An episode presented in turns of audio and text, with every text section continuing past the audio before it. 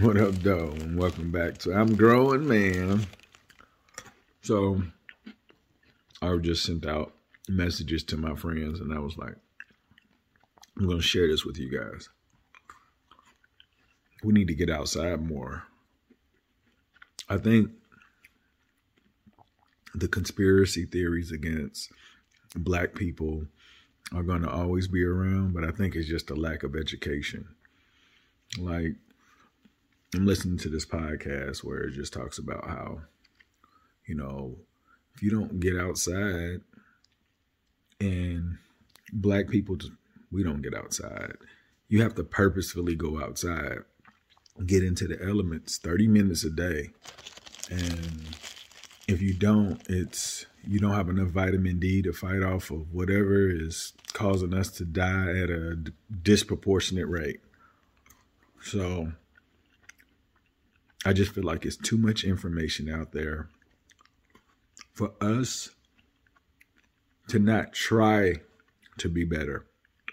It's like we have decided that whoever can tell us um, like whatever everybody else is doing, that should be good for everybody else. And we shouldn't look at it like that. We should go to the source and find out what what the, the actual truth is. Because at some point, you're going to have to wake up. Because we can't be just dying on purpose. I know some of you like just think we're supposed to just die at 78. I'm chasing 160. I'm eating blueberries, mm, frozen ones. But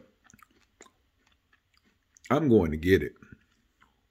I have to be an example for my kids because I feel like how can we evolve if we're not willing to change our diets? like really? Like we're gonna just keep eating bad because uh, we made it taste good? Come on, can't be purposefully weak.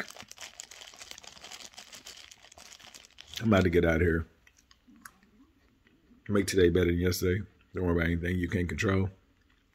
GATA. Get after that action, or that action will get after you. Be great on purpose.